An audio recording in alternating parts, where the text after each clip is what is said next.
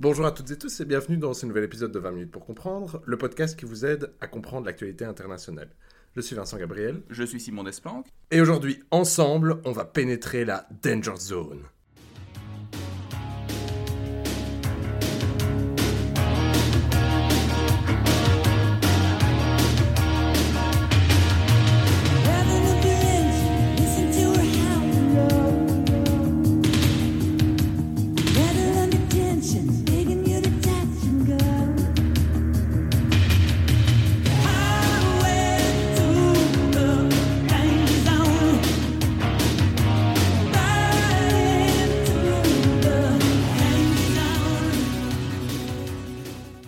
Donc aujourd'hui, Simon, de quoi va-t-on parler? Eh bien, on va parler de ce qui est désormais une saga, puisque le deuxième film, euh, Top Gun, est donc sorti en cette année 2022, 36 ans après euh, son, son, grand frère, du coup. Et on va revenir un petit peu sur les codes de ce film, sur pourquoi finalement est-ce que c'est un film iconique, et surtout, on s'approche un petit peu de ce qui a fait, bah, disons, le, le cœur de mes recherches pendant euh, quelques années, c'est-à-dire les liens entre culture et relations internationales et ce que la culture nous dit des relations internationales, des évolutions d'une société en particulier et ici plus particulièrement des évolutions d'une branche militaire particulière qui est ben, l'aviation de enfin, l'aéronavale, pas l'aviation justement. En gros, ça va parler d'avions, de motos et de Tom Cruise. Et de Tom Cruise, surtout, surtout Tom Cruise.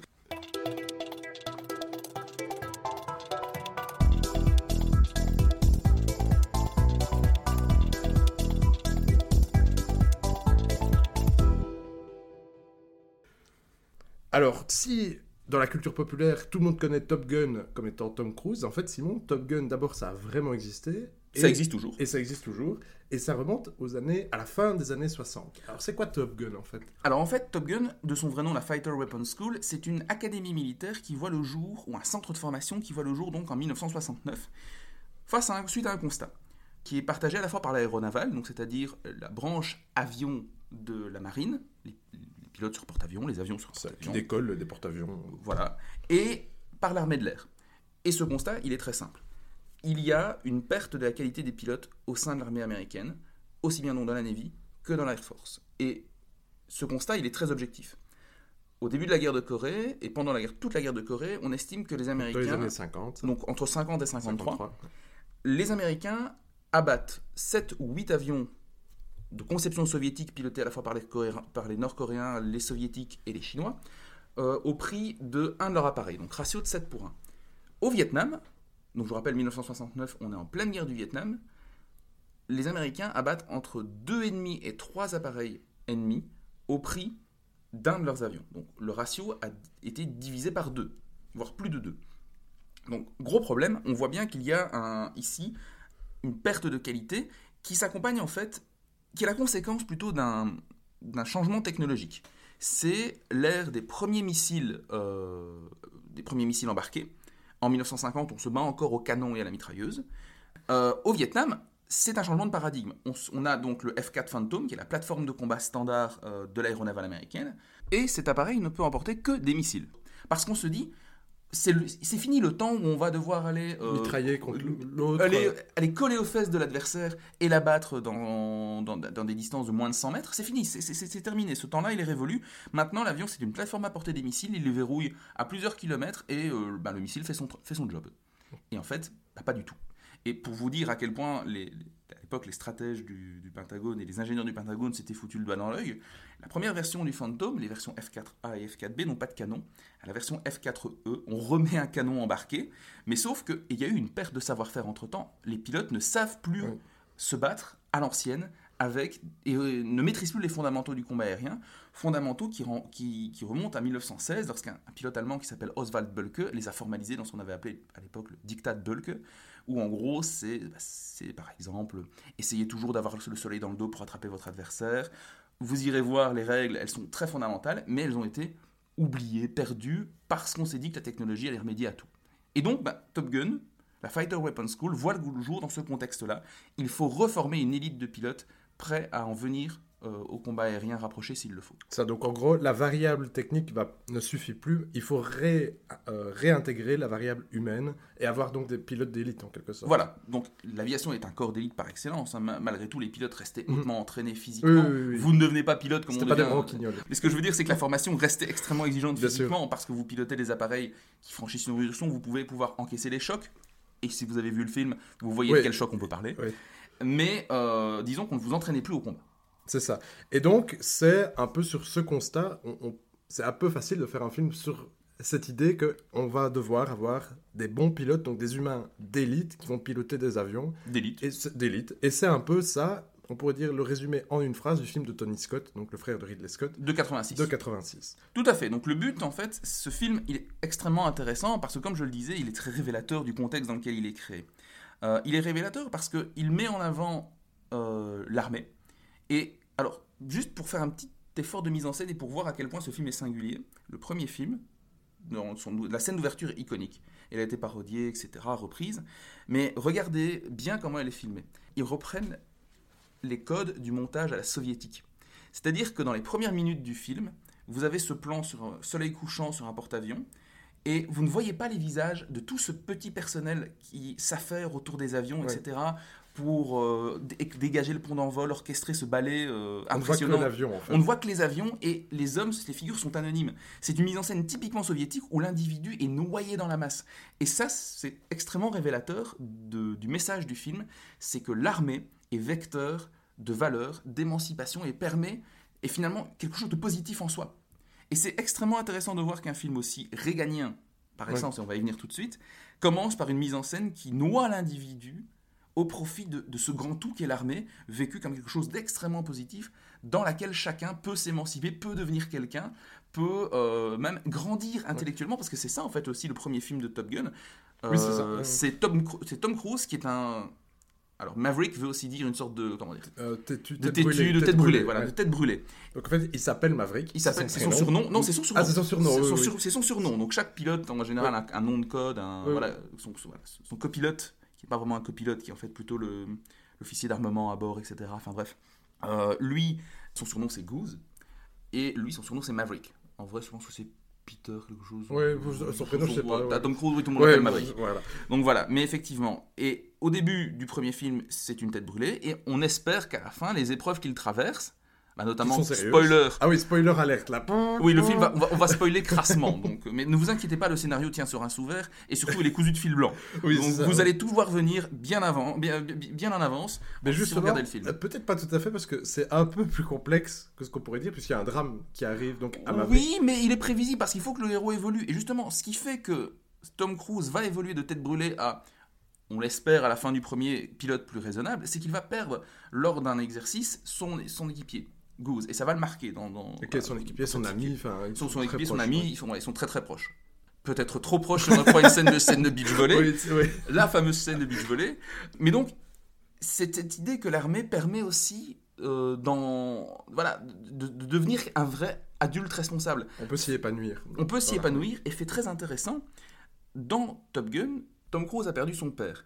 Et c'est à travers la figure de son officier supérieur qu'il va renouer avec lui symboliquement parce que son officier eh bien, a connu euh, le paternel, il lui parle de ses exploits et à travers ça, il connaît une métamorphose qui va le rendre plus responsable, moins tête brûlée justement. Et d'ailleurs, vraiment cette insistance sur la paternité, elle est aussi au cœur du deuxième film. Tout à fait. sort, euh, La paternité, c'est quelque chose de, de fondamental et ce qui fait de ce film, quelque part, le, le versant plus moralisant, plus chrétien euh, de la révolution conservatrice qu'avait initié Ronald Reagan.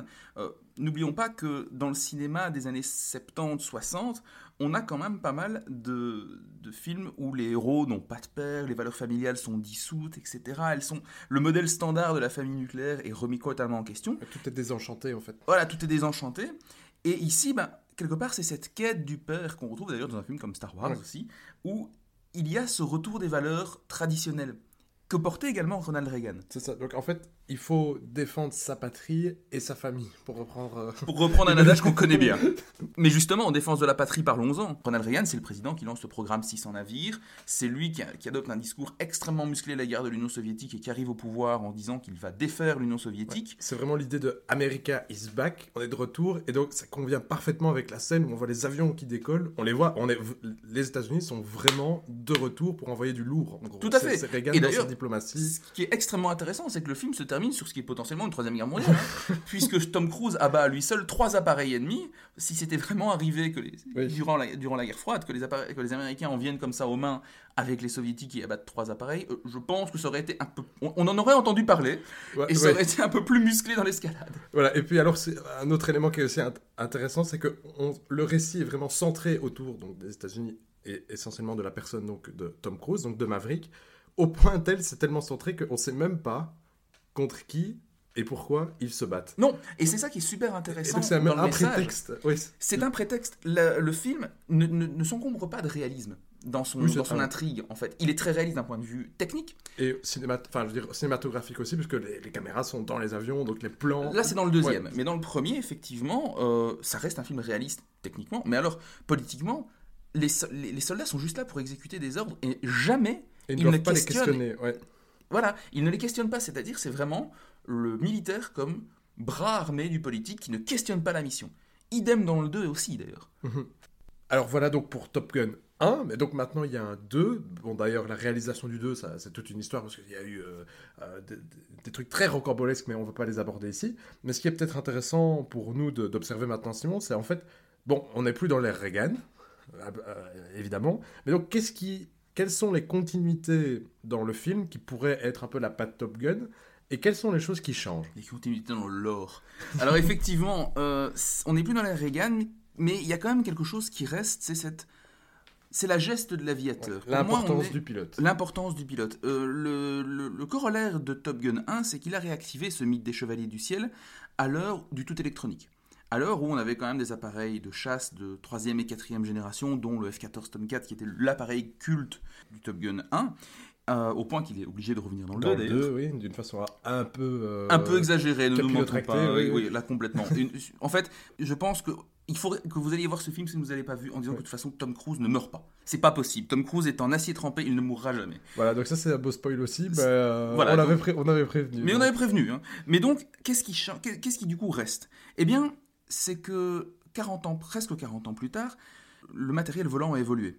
Clairement, l'utopie des années 60, entre guillemets, l'utopie des militaires des années 60 du tout homicile, l'utopie du tout électronique et de presque, quelque part, le pilote qui se fait remplacer par le drone, eh ben elle est là, elle est vraiment là. Au sein de l'armée américaine, et en particulier au sein de l'armée de l'air et de tous les volants, de tout le personnel volant, il y a cette sorte de nostalgie du combat à l'ancienne. Et cette crainte d'être remplacé à terme par des drones. Elle est explicitée dans le 2, Elle justement. est très clairement présente dans le 2. C'est en vraiment l'intrigue, euh, disons, du premier point de quart d'heure. départ. C'est le premier c'est quart le d'heure. point- C'est le point de départ. Avec aussi une fascination pour la technologie, avec un tout nouvel avion. euh, Voilà, qui mais fait Mach 10, je pense. qui fait voilà, un avion qui vole à Mach 10, qui ressemble un petit peu à un SR-71 amélioré. Et le, disons que l'intrigue, c'est vraiment est-ce qu'on a encore un avenir en tant que pilote de chasse? Et quelque part, c'est est-ce que ce n'est pas la fin d'une époque? Et d'ailleurs, le dit aussi dans le trailer du Ouais. 2, c'était clairement c'est euh, votre, vo- vous êtes une espèce en voie d'extinction. Ce à quoi Tom Cruise répond très arrogant, peut-être, mais pas aujourd'hui. Voilà. Et c'est peut-être le chant du cygne de cette génération des, des chevaliers du ciel. Et je pense que c'est ça qui fait que c'est un film à la fois sur l'aviation, c'est une déclaration d'amour à l'aviation. C'est pour ça que je suis si réceptif à ce film. Je n'arrive pas à le trouver euh, Non, moi, mauvais j'ai le j'ai 2. bien aimé aussi. Moi moi, bien Le aimé 1 deux. est quand même vraiment Il est cliché. très décérébré. Ouais, Le 2, il y a quelque chose d'un peu plus profond, notamment parce qu'il y a une réelle réflexion sur ce- cette fin d'une ère. Parce que oui, clairement, la mission qu'ils font, et on pourra revenir peut-être après sur la mission, mais cette mission, elle pourrait être faite un jour par des drones. Clairement, ou par des, par Par des avions pilotés par de l'intelligence artificielle, c'est certain. Et c'est même peut-être même mieux, puisque au cœur de la mission, il y a un danger humain. C'est d'ailleurs pour ça que la critique euh, Maverick, justement. Tout à fait. Et donc, pour moi, c'est une réflexion sur le mythe des chevaliers du ciel, et c'est le chant du cygne de Maverick. Clairement, il n'y aura pas de Top Gun 3. Bon, déjà, parce que s'il faut encore attendre 30 ans, je pense Oui. que Alors, Tom, Cruise n'a pas beaucoup changé, mais on sent quand même que... on sent le poids des rides, hein, et c'est pas comme Et du botox. et du botox aussi, et du botox surtout. Surtout du botox. Non, je crois que c'était que parce qu'il faisait du volleyball qu'il était en forme. Sakawazaki n'a pas pris une ride, par contre. Ah oui, sa moto non plus. Mais donc, tout ça pour dire, on est dans un changement d'époque et c'est plus un changement technologique. Le changement politique, il est. Disons qu'on garde la patte Top Gun. On a toujours une mission, donc comme je le disais, qu'on ne questionne pas. Euh, alors, ce qu'on sent, c'est qu'ici, la nature de l'ennemi est différente, par contre. hein. Donc, on va revenir cette fois-ci à des considérations plus géopolitiques. Moi, jusqu'au bout, jusqu'en fait, au moment où la mission allait se déclencher, je me suis dit, ça va être l'Iran. Et en même temps, c'était pas flagrant. Pourquoi l'Iran? Bon, on parle d'un État-nation, qui est un État voyou, pardon, qui viole les règles relatives à la prolifération nucléaire, dont un traité de l'OTAN Ouais, qui, ouais. en fait, Ah ouais, n'existe ça, pas. En termes géopolitiques, ouais, ça n'a aucun sens. Ça a été écrit par un enfant de 3 ans. Au niveau Clairement, ça n'a aucun sens. Alors on va peut-être dire pourquoi ça n'a aucun sens. Parce qu'en fait, l'OTAN, s'il y avait un traité de l'OTAN, bah, ça veut dire que la- le- l'État qui est membre de l'OTAN est donc membre du traité, donc il peut pas être un État voyou, en gros. Voilà, en gros, oui. C'est débile. Enfin, C'est- débile. Enfin, il n'y a rien qui va dans cette histoire. Et l'OTAN n'a pas ce genre de traité non, non plus. Enfin, en plus, voilà. A- plus, plus, j'y- plus j'y pense, plus je me dis qu'il n'y a rien qui va. Mais donc, passons. C'est un, parce que c'est un État qui donc est un État voyou et qui cherche à acquérir un programme nucléaire et qui a en plus d'anciens F-14. Et le F-14, donc l'avion du Top Gun 1, est un appareil qui a été utilisé euh, par l'Iran. C'est le seul euh, État qui a acheté des F-14 juste avant la révolution islamique, en fait. hein. C'était Mhm. une manière pour les États-Unis de sceller leur amitié euh, et de, de signifier l'importance de la relation Washington-Téhéran dans la région. Et donc, je me suis dit, ok, tous les ingrédients sont là pour l'Iran. Et ben non, c'est l'Iran avec de la neige. Oui, c'est ça. Moi, moi, c'est pour ça que j'ai eu le sentiment qu'on revenait dans la, ou bien la bonne vieille Russie, ou bien dans les paysages montagneux de la Corée du Nord. Oui, peut-être la Corée du Nord, et, mais, Mais- ça n'explique pas les F-14. Non, ça- Moi, ce que je, je pense qu'ils ont essayé d'être subtils. à coup de gros missiles. À coup de gros missiles, effectivement. Et alors aussi, je pense que c'est les Iraniens les plus cons du monde. Parce que dans quelle mesure est-ce que on installe une centrale nucléaire à littéralement 5 minutes de vol des côtes? L'Iran, c'est grand. Hein. Euh, Oui, oui, oui. c'est- grand. Et il y a moyen, Natanz, c'est pas, pas à côté du détroit d'Ormuz. Donc, c'est pas. il- il- Voilà, il n'y a rien qui va. Donc, à la rigueur, c'est le Koweït qui cherche à. c'est le Koweït qui a mal tourné. Le Koweït, ça, le Koweït cherche l'arme nucléaire, ça tourne mal. Top Gun 3. Et moi, je voulais ajouter un, un élément, c'est qu'en fait, je trouve que le film reste un peu empreint de réganisme, parce que je l'ai... À dose peut-être homéopathique, mais parce que je le trouve très nostalgique. En fait, moi, je pense que c'est. Il est, il est emblématique du cinéma nostalgie de ces, de Ouais, ces dernières années. et donc- c'est une réflexion plus générale sur le cinéma hollywoodien. Alors, c'est c'est absolument pas scientifique ce que je veux dire, mais donc quand j'ai été le voir, c'était en IMAX, ça, ça vaut le coup. Comment toute la pète. Euh, mais il y avait que des personnes de 40, 50 ans. Oui, c'est aussi une manière de dire que les boomers sont dans la place. Euh, hein. et donc, euh, et donc d'abord, bah, il y avait, c'est une époque, c'est le film qui a quand même marqué une jeunesse. Je pense que si euh, vous êtes jeune, enfin, tout le monde est jeune, surtout dans sa tête, mais si vous avez moins euh, une vingtaine d'années, moins de 30 ans, vous en parlez à vos parents, en tout cas, de façon genrée, mais on est presque sûr que le papa aura vu le film, on peut dire. La maman aussi d'ailleurs, parce que Tom Cruise à ce moment-là faisait tourner les têtes, toujours aujourd'hui, ça aussi d'ailleurs. C'est très genré. c'est très genré, j'assume. Mais donc, il y, avait une nostalgie de Top Gun. Ça nous rappelle, euh, ça rappelait la jeunesse d'un d'un certain public. Mais aussi, alors là, c'est un fan service. Le 2, alors déjà, Tom Cruise sur sa moto avec ses lunettes de soleil, on a l'impression que c'est, on est dans le film de 86. Bah, Enfin, la scène de- de- rien que la scène d'ouverture. La La, scène d'ouverture reprend les codes avec des nouveaux avions. avec la même musique. Oui. La, la même musique qui est très légèrement réorchestrée. Et, et avec, comme tu disais, cette réflexion qui est, alors c'est pas profond, c'est pas métaphysique, mais sur le temps qui passe. Bon, d'abord, les pilotes deviennent, on l'a dit, on va pas y revenir longtemps, mais son temps passe de devenir obsolète, point d'interrogation, mais en tout cas, c'est la question. Le temps qui passe pour Maverick aussi, avec une réflexion sur la paternité, on a tellement spoilé que, en fait, il se retrouve à devoir entraîner le fils de Goose, donc son ami, Qui lui en veut parce que voilà, il Parce- le tient pour responsable de la mort de son père. et- Et, et on se rend compte qu'en fait, Tom Cruise, euh, enfin Maverick, qui est Tom Cruise, dit en passant, euh, d'abord, bah, il, il a un peu protégé ce fils spirituel, hein, il l'a empêché de rentrer euh, dans les différentes écoles.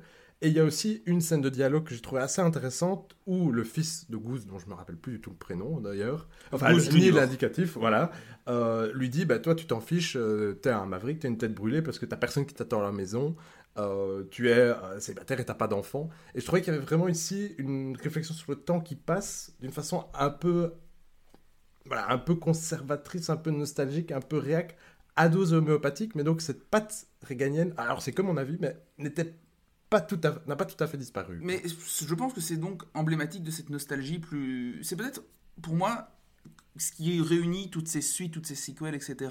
Qu'elles soient liées ou non au monde militaire, au monde de l'aviation, c'est tout simplement une nostalgie en se disant mais qu'est-ce qu'on a aujourd'hui à proposer? Il n'y a pas de récit, c'est vrai. Qu'est-ce qu'on a On a plus de. À part les Avengers. Oui. et en fait quelque chose de c'est l'éternel retour du même, et c'est plutôt plus fondamental, je pense, et ça révèle quelque chose de nos sociétés, c'est qu'on n'arrive plus à se projeter, à rêver, à imaginer d'autres choses, on est obligé de se tourner vers le passé. Mhm. Peut-être parce que c'était mieux avant, effectivement, peut-être qu'on se dit que c'était peut-être objectivement mieux avant, que c'était plus simple, plus que les, défis, les, challenges auxquels on devait faire face sont, étaient plus, plus lisibles. Par exemple, si on voulait avoir... Donc on peut dire que Top Gun 1, tout en étant aussi subtil qu'une porte, euh, d'une certaine façon, restituait bien la géopolitique de l'époque, en gros. Ben, il y avait deux blocs, euh, les gentils contre les méchants. On peut dire qu'à l'époque, c'était plus ou moins ça. Là où aujourd'hui, ben, s'il fallait faire un film, même synthétisant la géopolitique aujourd'hui, ben, tout est complexe, en fait. En Europe, on ne sait pas trop si on, doit encore croire les États-Unis, il y a la Chine, il y a la Russie, les, des, des rock states qui se développent. Donc en effet, tout est devenu un peu plus complexe. En tout cas, c'est l'impression qu'on peut avoir. Complexe. Et c'est le cas, et je pense que c'est aussi une nostalgie de cette simplicité, quelque part. C'était beaucoup plus simple dans la guerre froide. Certes, il y avait l'angoisse nucléaire, mais c'était une époque beaucoup plus lisible. Et Ajoutez à ça que vous avez aujourd'hui des défis auxquels on n'était pas, on n'avait pas à faire face auparavant. Le changement climatique, on, ça, seuls les quelques experts du groupe de Rome euh, s'en inquiétaient vraiment. Aujourd'hui, c'est sur toutes les lèvres. On tourne ça, il est le 18 juin, il fait 35 degrés dehors. On meurt d'ailleurs en train d'enregistrer. Mais donc voilà, c'est effectivement des, des, des, défis tels que il est, la nostalgie devient compréhensible et c'est pour ça, c'est très commun à un film comme euh, Top Gun Maverick, mais aussi euh, à cette purge qui est Jurassic World et compagnie. Donc, euh, c'est se reprojeter dans quelque chose qui était confortable, cette sorte de Madeleine de Proust. Et ce qui est très intéressant, en tout cas pour Top Gun 2, là c'est peut-être un peu différent, parce que Jurassic World, ça touche un autre public. Euh, là où Top Gun 2, c'est un succès monstrueux qui montre en tout cas qu'il y a un... Enfin, il y a un public. Il y a un, il y a un public et donc il y a un intérêt pour cette nostalgie. Et donc pour terminer ce podcast qui, comme toujours, ne fera pas 20 minutes, bah, c'était quoi, toi, ton avis, Simon, quand tu l'as vu? Eh bien, j'ai trouvé que le scénario était un petit peu mieux que celui du 1, voire franchement mieux. Mhm. Euh, jusqu'à, en gros, bah, trois quarts d'heure, euh, et ce, le, voilà, le retournement de situation totalement... Voilà. Tom Cruise qui est insupportable. Euh, c'est plus long que trois quarts d'heure. Moi, je dirais les deux tiers du film. Les deux tiers, oui, sans doute. Mais en gros, j'ai vraiment accroché, et j'ai trouvé que c'était... J'aime bien cette atmosphère décliniste. Il n'y a rien à faire, parce que c'est vrai que moi qui suis un féru d'aviation, qui a été baigné par les Beagles, les Bug Danny, ce genre de. par Pierre Clusterman, etc. Je, suis quelque part triste de cette fin annoncée, chronique d'une mort annoncée de l'aviation quelque part. De l'aviation à l'ancienne, il y aura toujours des avions, mais ils sont plus forcément pilotés, et du coup, ces, ces figures de tête brûlée, bah, quelque part, elles me manqueront, même si je n'ai jamais été pilote de chasse moi-même parce que j'ai une très mauvaise vue, euh, et que déjà, petit, j'ai dû me résigner au fait que je ne serai jamais pilote de F-16. Eh bien, quelque part, savoir que ces figures-là existent, c'est rassurant il y a quelque chose de... Et c'est presque captivant. Alors oui, on peut me taxer de militariste, pas du tout, c'est juste la figure en tant que telle que je trouve fascinante, et cette réflexion bah, justement sur cette chronique euh, d'une mort annoncée, d'une profession, et malgré tout, ce côté un peu revêche euh, du, pilote en tant que tel. Le pilote a quand même, dans la culture populaire, est une figure de rebelle, et ce film le transforme, le transforme très bien également. Et Tom Cruise le joue bien. Et Tom Cruise le joue très bien. C'est pas une nouveauté de savoir que Tom Cruise est un bon acteur, malgré. Bon, moi, ce que je trouve, c'est qu'il a quand même. C'est un... Ce film peut aussi être vu comme un gigantesque ego trip de Tom Cruise. Voilà, il a dit de façon plus polie qu'en off, mais. Euh, voilà. On va, on va pas y revenir. Euh, moi, de mon côté, j'ai bien aimé. Alors, j'ai trouvé donc que ça, c'était pas cliché, pour le coup, jusqu'aux deux tiers. Je trouvais qu'il y avait une certaine complexité, il y avait de l'émotion. Euh, donc on revenait pas en mode euh, Superman. Non, non, il y avait, il y avait vraiment une, réflexion euh, bah, sur le temps qui passe, sur les, personnes, sur les choix qu'on fait, donc qui était pas mal. Alors c'est pas non plus euh, de la métaphysique pure, mais et ça passe bien. Les scènes dans les avions, on l'a pas encore dit, mais c'est absolument incroyable. J'allais le dire. tu as dit Superman. Oubliez tout ce que vous avez vu sur, par exemple, Independence Day, etc. Un, un, F-18, un avion de chasse ne se pilote pas comme dans une simulation mal faite. Parce qu'ils ont filmé dans les avions. Il y avait voilà. une petite caméra de on voit les effets de la vitesse sur le visage. On voit que c'est un truc qui pèse des tonnes, qui va très vite, que ça a un effet sur celui ou celle qui le pilote. Enfin, donc ça, c'est super beau, c'est assez incroyable. Et donc ça, par contre, ça doit clairement être vu au cinéma. Oui, ça doit être vu au cinéma. Le voir chez soi sur une petite télé ou même une grande télé, c'est pas la même, euh, la même ambiance. Si vous avez l'occasion de le voir en 4K d'ailleurs et surtout en 4D. en IMAX. Ah, 4D, ça, 4D, ça, doit être pas mal. Très impressionnant. Et alors, peut-être pour terminer, ce que j'ai trouvé intéressant, on, se pose la question de la continuité des, ruptures entre le 1 et le 2, c'est que le 2, on a Maverick qui est un peu transfiguré par le groupe. C'est-à-dire qu'il y a une notion de groupe, une école, il devient prof en quelque sorte, et, euh, et donc, il y a, même si on est décliniste, eh ben, c'est presque communiste comme film, puisque c'est par le collectif Oula, tu vas loin, hein. qu'on s'en sortira. oui, c'est le moment d'arrêter, c'est la chaleur. Oui, d'aucuns pourraient, dire, pourraient dire qu'en fait, c'est juste un, un, fan, un fanboy, un groupe de fanboys et de groupies de Tom Cruise. Hein, les pilotes, euh, qu'ils sont pas vraiment transfigurés, ils sont juste. Euh, non, non, le Maverick, ah, oui. transfiguré par le groupe. Pas, pas le groupe, parce que le groupe ne sert rien d'autre qu'à transfigurer Maverick. C'est pas faux, c'est pas faux. C'est les disciples. et voilà. Eh bien, merci, chers auditeurs, et merci, Simon, comme d'habitude, pour avoir survécu à cette chaleur écrasante. Et donc, à bientôt.